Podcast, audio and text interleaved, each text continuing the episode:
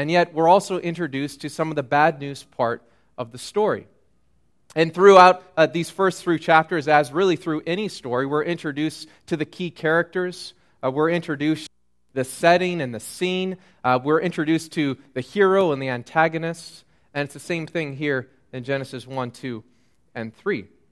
And in order for us to truly understand the good, truly understand the gospel, we have to understand the bad news part of the story. And so the story begins with, with great beauty, great poetry. Genesis chapter 1, uh, the, the creation story is outlined to us in, in a seven day period. And so we, we get a picture of, of what this was like of God ordering the world, taking the chaos that was there and reordering it and developing something that was beautiful. And so we have the waters that are teeming with life, and we have sea creatures, great and small, who are created. Uh, we have the land that is ordered, and we have vegetation that's growing, and, and trees. Uh, we have light that, that separates the seasons and separates the darkness from the light into days. And we have all of this growth, all of this potential, all of this beauty. But then in Genesis chapter 2, we get a different version of the story, a different a scene that we see. And in that, we find out that not, as, not everything is completely lovely. There's a, a, few different things that we see here, not just God's goodness in the creation, but you'll also see some of the dangers of creation, what ends up developing, and this bad news that comes about. And this is only really one part of the story, this beauty of creation. And you and I experience it. I mean, even this last week when we thought about all the different weather patterns that we had just in the course of a couple of days from hail to snow to bright blue sky and sunshine.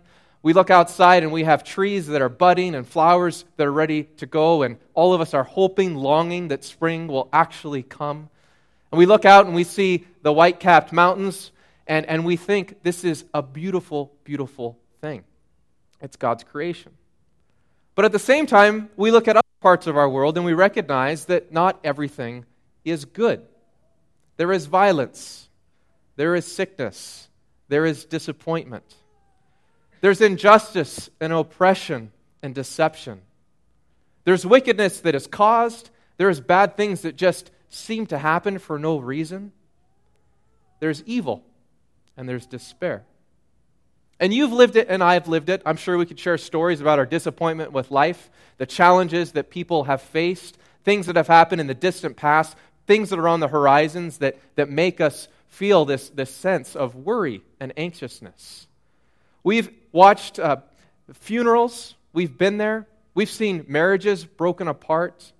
Uh, you and I have seen diseases rip apart people who are healthier than we are. We've experienced broken ch- trust and broken promises. We know what it feels like to be lied to and to be bullied. We know what it feels like to wrong someone else and really not have much power to correct what we have done. We know that our world, as beautiful as it is, is full of its daisies, but we also know that there are corners that are full of sticker bushes. It's just the reality of our world. There's good news and there's bad news of it. But why?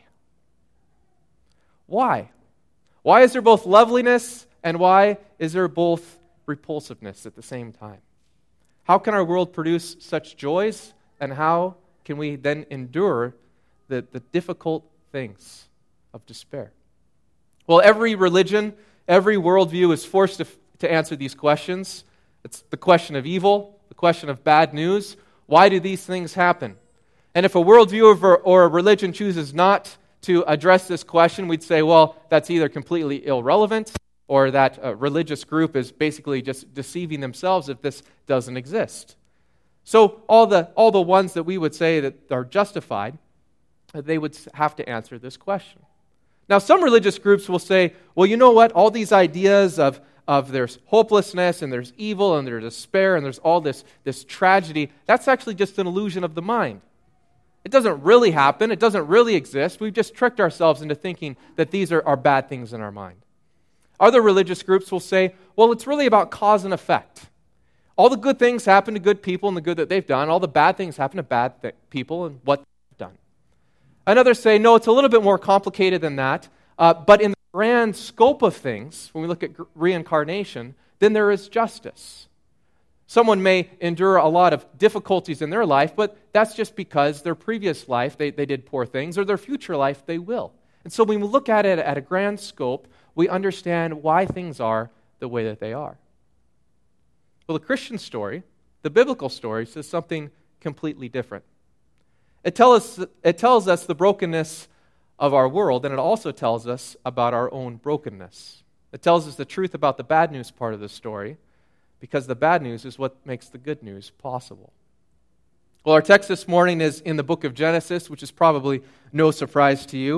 And we're going to be looking at chapter 3. And most every time I preach on the book of Genesis, I like to give credit to John H. Walton, who's a, a biblical writer, and, uh, and he's written an excellent commentary on Genesis. And so most of what I have uh, prepared this morning is, due to his wisdom on this chapter and on this subject.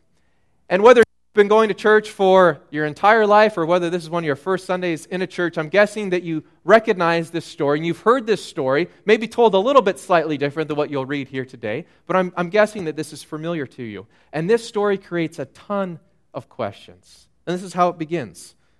Chapter 3, verse 1 in the book of Genesis. Now the serpent was more crafty than any of the wild animals the Lord God had made. So the first thing that, that we get here in the story is we're introduced to the serpent. And up, up to this point, all, all the people, all the subjects in the story, we have the Lord God who created everything.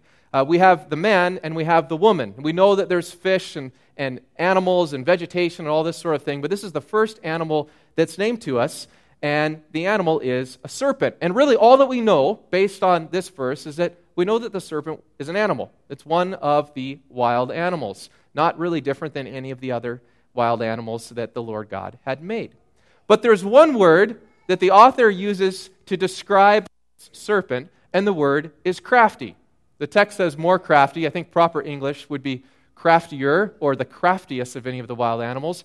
But in any case, crafty is the word that's used to describe. Now, for those of us who have read the story and know this story and knows how the story ends, we generally think this is a negative word. But in reality, this is a neutral word. Crafty is neither bad or good. It depends on what the person does with this skill. There's a few synonyms that, that come along with this, and your Bible may have a different word here. Cunning is another word, and shrewd is another word. And we look at the book of Proverbs later on in the Bible, shrewdness is a desirable attribute. And so we can't really look at the serpent and say, well, we have our protagonist here. We have the bad guy. It is this serpent. When we're introduced to him, in the first verse, all we know is that this serpent was shrewd, clever, cunning, crafty. Finishing out verse 1 then, he said to the woman, Did God really say you must not eat from any tree in the garden? Now, what the serpent is doing here is he's asking the woman, Eve, a question, and he wants the woman to paraphrase what God has told the man and the woman. He's being pretty crafty, he's somewhat cunning here. And if you go back in your Bibles to Genesis 2, verse 16 and 17, you'll find out what the Lord God said to the man. He said to the man, You may eat, your to eat from any tree in the garden. You must not eat from the tree of the knowledge of good and evil, for when you eat of it, you will surely die. So, this is what the man was told by the Lord God. And the serpent says to the woman, Did God really say you must not eat from any tree in the garden? So he's looking for her response to what the Lord God had told the man and the woman. Now, again, the serpent is smart, he's crafty. So he's, he's asking the woman to give a paraphrase. And what ends up happening is he's hoping here that she will somehow misrepresent, at least that's what we can conclude from the rest of the story, that she'll somehow misrepresent what the Lord God says. And this is what she says in verse 2 We may eat fruit from the trees in the garden. But God did say, You must not eat fruit from the tree that is in the middle of the garden, and you must not touch it, or you will die. Much has been said about the that the woman includes here. In fact, uh, I, I'm sure many of you remember those games when you were a child or other child where you put up the two pictures and you, it's the find the differences game.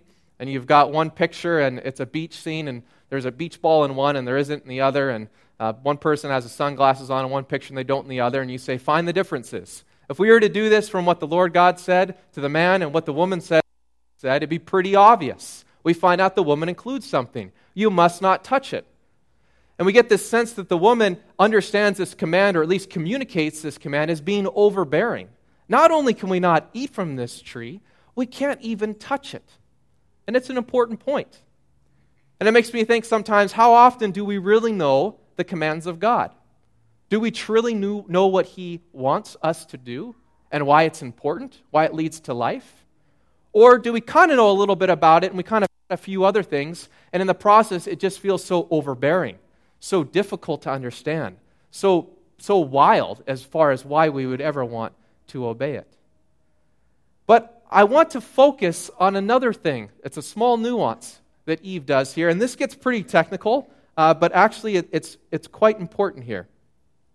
Eve alters the disobedience just slightly in this passage.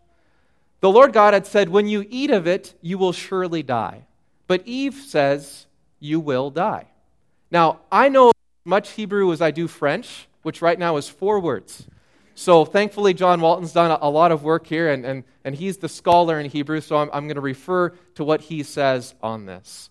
We've often, and I, and I say that as, as, kind of historically, the Christian community has often looked at this verse that, that God said, You will surely die, and we've interpreted that or understood that as kind of instant, final death. The understanding that when man or woman, when they take and they eat this fruit, they're gonna die. And that's caused a lot of confusion in this, in this story because we find out that they do not instantaneously die. But Walton's looked at that word that's translated surely here in the NIV, and in some other versions, they'll even say, on the day that you do, you will die. And he's found that in, in the verb conjugations, when you look at it other points in the, in the Old Testament, it actually is more like a sentence or a verdict. It's saying that there is certainty in death, but not necessarily immediate death. So Walton suggests that his warning is more like a verdict, and he suggests this instead When you eat of the fruit, you will be sentenced to death and therefore doomed to die. The understanding is if you disobey, if you eat this fruit, you are doomed to die. What Eve does instead is simply says, You will die. And what happens here is, is that the serpent jumps on this slight nuance, and he uses that to his advantage. Verse 4 You will not certainly die, the serpent said to the woman. For God knows that when you eat from it, your eyes will be opened, and you will be like God, knowing good and evil. Now, the serpent could have challenged God's words directly. He didn't need to ask Eve the question. He could have asked the question and then said, Actually, that's not exactly what the Lord God said. This is what he said, but let me tell you why this is untrue. Instead, he focuses exactly on what the woman says. He actually doesn't negate what God says. He doesn't want to deal with God. And next week, we're going to be looking at the evil one, the understanding of, of Satan, Lucifer, the devil, the various names that he have. And we're going to try to unpack what the Bible says about this and why it's helpful for us to recognize in our own life. But the serpent in this story just looks at Eve, asks her the question, and answers her response. Walton paraphrases the serpent's statement kind of like this Don't think that death is such an immediate threat. The serpent doesn't deny that Eve will not die, he's not questioning that. He simply implies that she doesn't need to be worried about immediate death like she seems to indicate. Lord God said, When you eat of it, you'll be sentenced to die. You're doomed to death. Eve says, if we eat it, we're going to die. If we touch it, we're going to die. And the serpent basically says, don't worry too much about dying right away. And it seems like Eve has quite a bit of interest in this. And I mention this nuance here in the scriptures because I think it's uh, very common for us to place a whole lot of blame on the serpent. And the serpent certainly has responsibility in this story. That's, I'm, I'm not saying that at all. But uh, based on what we read here, what we have to understand is that this is a choice that Eve makes. She responds with a question. Uh, that question is challenged by the serpent, who is crafty, who is cunning, and then she makes a choice. This, the, what the serpent does does not free Eve of any sort of responsibility from the choice she's about to make. And in verse 5, the serpent tells the woman what will happen. He says to her that her eyes will be open and she will be like God, knowing both good and evil. This is a true statement. we find out this is exactly what happens, and God says this very same thing at the end of chapter 3. The serpent has three lines in this, in this story. Asks the question, says, Nope, that's not going to happen as you say it, and then says, Here is what's going to happen when you eat the fruit. Verse 6 When the woman saw that the fruit of the tree was good food, and pleasing to the eye, and also desirable for gaining wisdom, she took some and she ate it. She also gave some to her husband who was with her, and he ate it. Then the eyes of both of them were opened, and they realized that they were naked. So they sewed fig leaves together and made coverings for themselves. Now, we don't have enough time, sadly, to go through the rest of the story. Uh, so I'll give you a, a little bit of a, of a summary of what happens. As I mentioned, the serpent's words were true about what would happen. Their eyes were opened, and what they found out is that they were naked. Previously, in, in, in chapter 2, we found out that the man and the woman were naked and unashamed. Now we find out that through their disobedience, they have recognized their nakedness, and it leads them to feel ashamed. And God learns of their disobedience, and he asks them what happens, and he learns the story, and then he judges them according to what they have done. He ends up clothing them with animal skins, he banishes them from the garden that they are at. And we don't have time to get into this part of the story, but it's very interesting how, the God, how God's uh, rule there is both just and it's extremely gracious, and how he treats the man and the woman. And this story provides us with a lot of questions. If you were to pick up a commentary on the book of Genesis and look at just the first three chapters, you'd probably be two, 250 pages into the book, and we're still there. And it, we can talk about all sorts of different questions about, you know, what was the nature of the serpent and, and what happened there and what was the timeline and why didn't the man do something? He's there the whole time and, and who's really the guilty party and, and all this sort of stuff. But, but the question that keeps popping into my mind when I think about this story is why did they do it? Why did Eve choose to eat the fruit? When it comes down to it, like, why? God said no, and she ended up eating the fruit. Was it their curiosity, the man or the woman's? Was it a, a, a premeditated act of rebellion? Uh, was it because the serpent was just such a great salesperson, sales snake, whatever we, we, would, we would call the serpent? That, that she couldn't help but be enticed by what he suggested? Was it their desire for independence? They were tired of being in the garden. They wanted to see what else was out there. They were ready to make decisions on their own. Was it their frustration over God's command? Maybe it didn't make sense to them. Maybe it felt overbearing. Maybe they're just plain tired of it. Why did they disobey God's instruction? Well, this is a question that's well, fascinating to me and relevant to the story. But I'm reminded that I should probably spend more time asking myself the question of why I disobey rather than why Eve and Adam chose to disobey. Because as much as I would like to look at the story and say, why didn't they do that? It's just as relevant to look at my life and say, why do I do that? As much as I'd like to say that this story is about them, this story is really about me. It's about all of our stories we know what disobedience feels like. We've probably not have a, had a snake talk to us. We've probably not been enticed by fruit on a tree that is forbidden. But we know what temptation feels like. We know what it feels like to, to have that desire in our hearts. We know what it feels like when our tongue wants to say something and we feel like we just kind of have to get it out of our system. We know what it feels like Uh, when the temptation gets stuck in our mind and it's all we can think about. We know what it's like to heed our conscience. We know what it's like to ignore it. We know what it's like to choose and to battle the thoughts and the choices that we have. And we know what it's like to make those decisions and to do things on our own terms.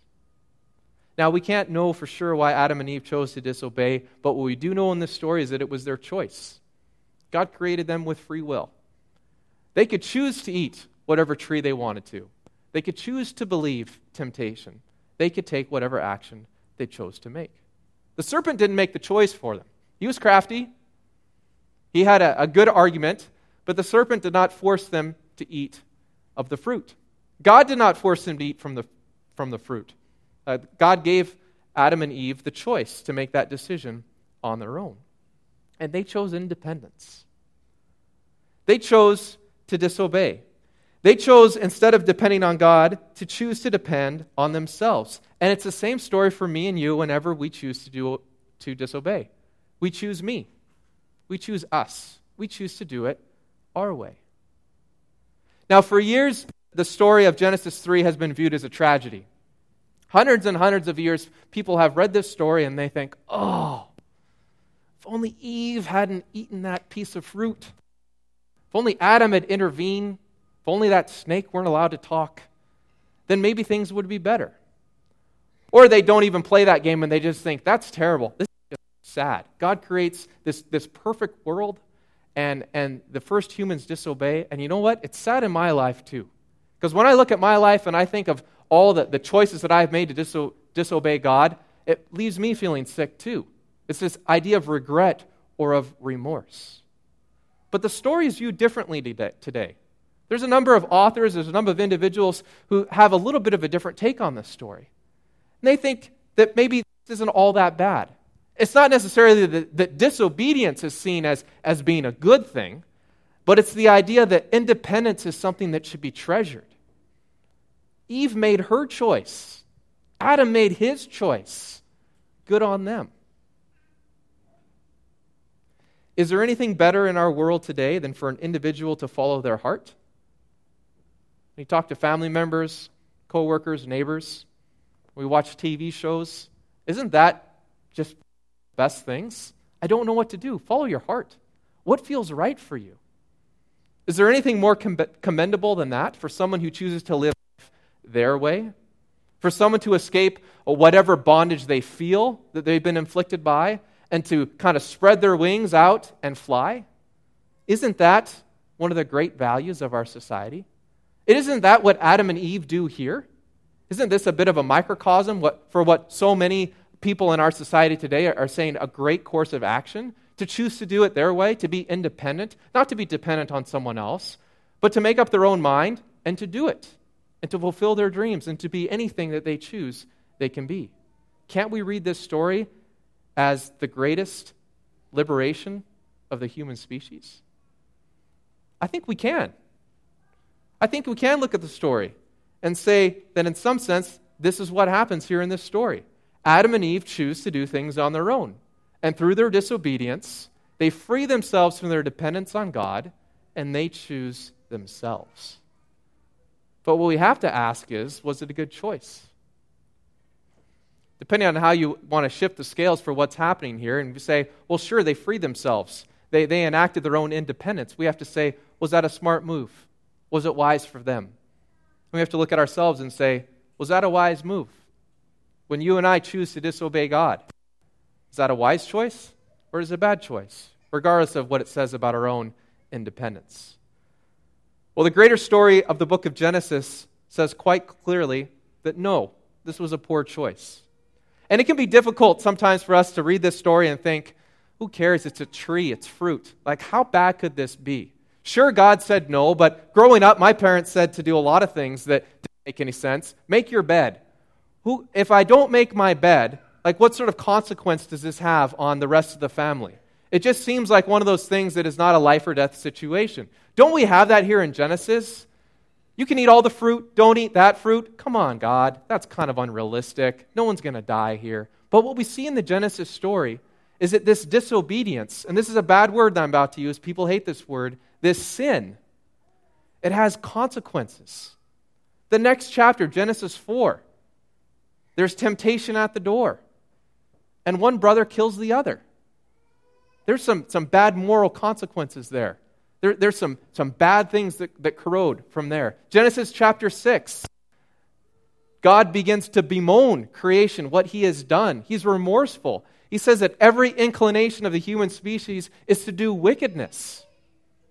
And so it's not just about this tree and this apple, or this fruit, excuse me. It's, it's this understanding that, that sin, this disobedience, has terrible, terrible consequences we learn that all of humanity's problems, all the struggles in our world, are tied to disobedience to God. Our world is plagued by a sin problem. It began with Adam and Eve, and it continues today. And no one likes to talk about disobedience. This isn't a fun message. This isn't one of those popular messages. A number of churches, a number of, of teachers and books, they choose not to really talk about this anymore because it doesn't make us feel good. But we need to understand that if we don't face the fact that we live in a broken world and we're the ones to blame, we're just deceiving ourselves. This story teaches us that we're the problem. It teaches us that it's our fault. It teaches us that of our own free will, when we choose independence, there are problems with that. And if we're completely honest with ourselves, we'll look at our own stories and we'll find out that they teach us that we're the problems too. It's the same for Adam and Eve, it's the same for us. When we choose to be disobedient, when we choose to live independently of God and not to depend on Him, there's consequences. It creates problems. It leads to broken relationships, it leads to a broken world. Now, this isn't good news. We began this series by talking about the gospel good news. This is bad news. This really is the bad news. And some of you might be wondering well, why do we need to learn this? Why do we even have a, a, Sunday morning where the, the sermon title is The Bad News? That doesn't sound good at all, obviously, right? Why, why can't we just kind of skip forward and say, okay, sure, you know, whatever happened back then, that happened, but let's focus on the good stuff. Let's focus on Jesus. Uh, let's focus on, on the good news reconciliation, forgiveness of sins, justification, salvation. Well, let's, let's look at this. Well, we have to remember that sin still has an effect on us. We have to remember that disobedience has its consequences. The reason why we need to understand the bad news, the reason why we need to accept the bad news, is because without a problem, we've got no need for a solution. We can't have good news without bad news. And the good news of Jesus doesn't exist without the bad news story of our problem. This story teaches us that we're the problem. I'm the problem, you're the problem, we're the problem. And I think it, if it becomes easy for us to discount this story, to ignore this story, it becomes very easy for us to discount our own disobedience in our own life. If we choose to ignore this story, if we choose to ignore the stories in the Old Testament where we see that, that men and women are consistently doing wicked things, if we just kind of ignore that, say, well, let's, let's focus on some of the better things that we find in the New Testament, some of the stuff that, that makes us feel better about ourselves and, and that gives us reason to be thankful for Jesus, I think we cheat ourselves. I think we cheat ourselves because then the natural inclination is to say, well, there's nothing wrong with me either, too. And if I just, if I just try a bit harder and, um, and, and do a few things with more effort, well, then I'll be okay, too. I can do it. Jesus kind of helps me out with, you know, whatever little boost I need but I don't really have a problem. I don't really have a sin problem. We must remember the truth of this story in the garden. We must remember the truth of our own stories. We must remember that we're in desperate need of good news because our lives are full of bad news. There's a fitting story that many of you uh, probably have heard before about a man named G.K. Chesterton. He was an English writer wrote a number of different genres, and he lived uh, earlier in the 20th century. And so, as a writer, uh, he, he did a, a, number of publications, and, and during the time between World War I and World War II, the Times newspaper asked him and a number of other authors to comment on a question. And you have to remember, you're between the two great world, world wars, I mean, we're talking about heavy hitting questions. A lot of people have, have looked at humanity and said, humanity is inherently good. And once we got to that timeline, a lot of people came to the recognition that, that humanity just didn't evolve and the industrial revolution and all these great things that we were doing. Then we get to the world wars, we find out wait a second, we may have mis, misthought about the role of, of men and women in our world. Maybe we aren't quite as good as we thought they are. And so the question to Chesterton and to the other authors was this What's wrong with our world? And his response has become famous. He wrote this Dear sirs, I am. Sincerely yours, G.K. Chesterton. This is a man who knew the truth about the bad news of the story. This was a man who understood how crucial it is to realize that he was the problem. If I were in his shoes in that, in that situation, I could have thought of a lot of things to say. Well, it's, it's the greed for power, and, and it's, it's this political movement, and it's the depravity of man, not me, but, you know, other people, and it's this and that and that. And Chesterton just said, it's me. I'm the problem. And we do a pretty amazing job of casting blame. We're very, very good at this. I find it very interesting when, when I have interactions with people and when you hear stories, it's very, very rare for people to take ownership. I have difficulty taking ownership all the time. I think about disagreements that I have with my wife, and, and we talk about it, and we think about it, and then later on she says, well, You didn't even, like you said, you were sorry, but you didn't like own up to, oh, well, uh, yeah, you know, you can kind of rationalize and think, well, because of this situation, I responded this way. I do that a lot. You can talk to my wife about that. What, what happened? Well, because of this, this, and this, the logical conclusion is this, so I acted that way, so I didn't know it, you know, it hurt your feelings or it would do X, Y, and Z, but, you know, I'm kind of justified by my action there. And we look at this story here in the book of Genesis, and God asks the question Did, did you eat the fruit? And Adam says, The woman did it that you gave me. And the woman says, The serpent did it. He deceived me. And the serpent doesn't have any hands. Otherwise, I think maybe the serpent would have pointed somewhere else too. And apparently, the serpent isn't allowed to speak anymore in that story as well. But what would happen if we started to take ownership? Men, women, what happened if we began to take ownership of the fact that we've got problems, that we mess things up, that when we depend on ourselves, things don't go well? What would happen if we stopped ignoring our disobedience and if we stopped pointing fingers and if we started owning up to our brokenness? What would happen if we developed the habit of saying, It's my fault? I was wrong. I'm sorry. What if we began to admitting to God that the biggest reason why we don't obey Him is because we trust ourselves more than we trust Him? What if we accepted the fact that the good news is good to us because our lives are so bad?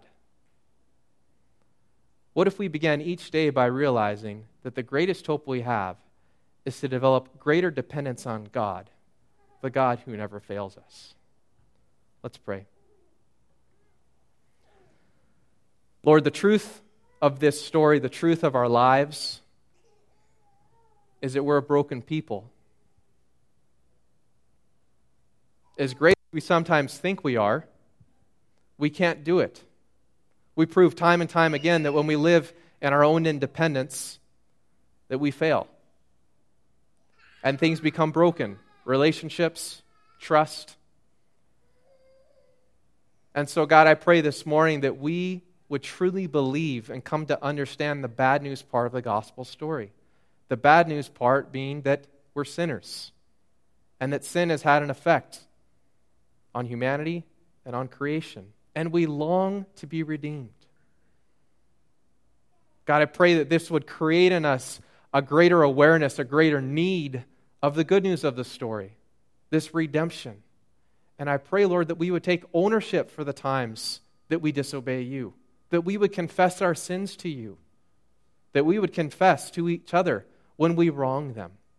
Lord, may this be part of our healing process as we look at the gospel, as we explore what the Bible says about us and about you, and as we respond to your grace. Amen.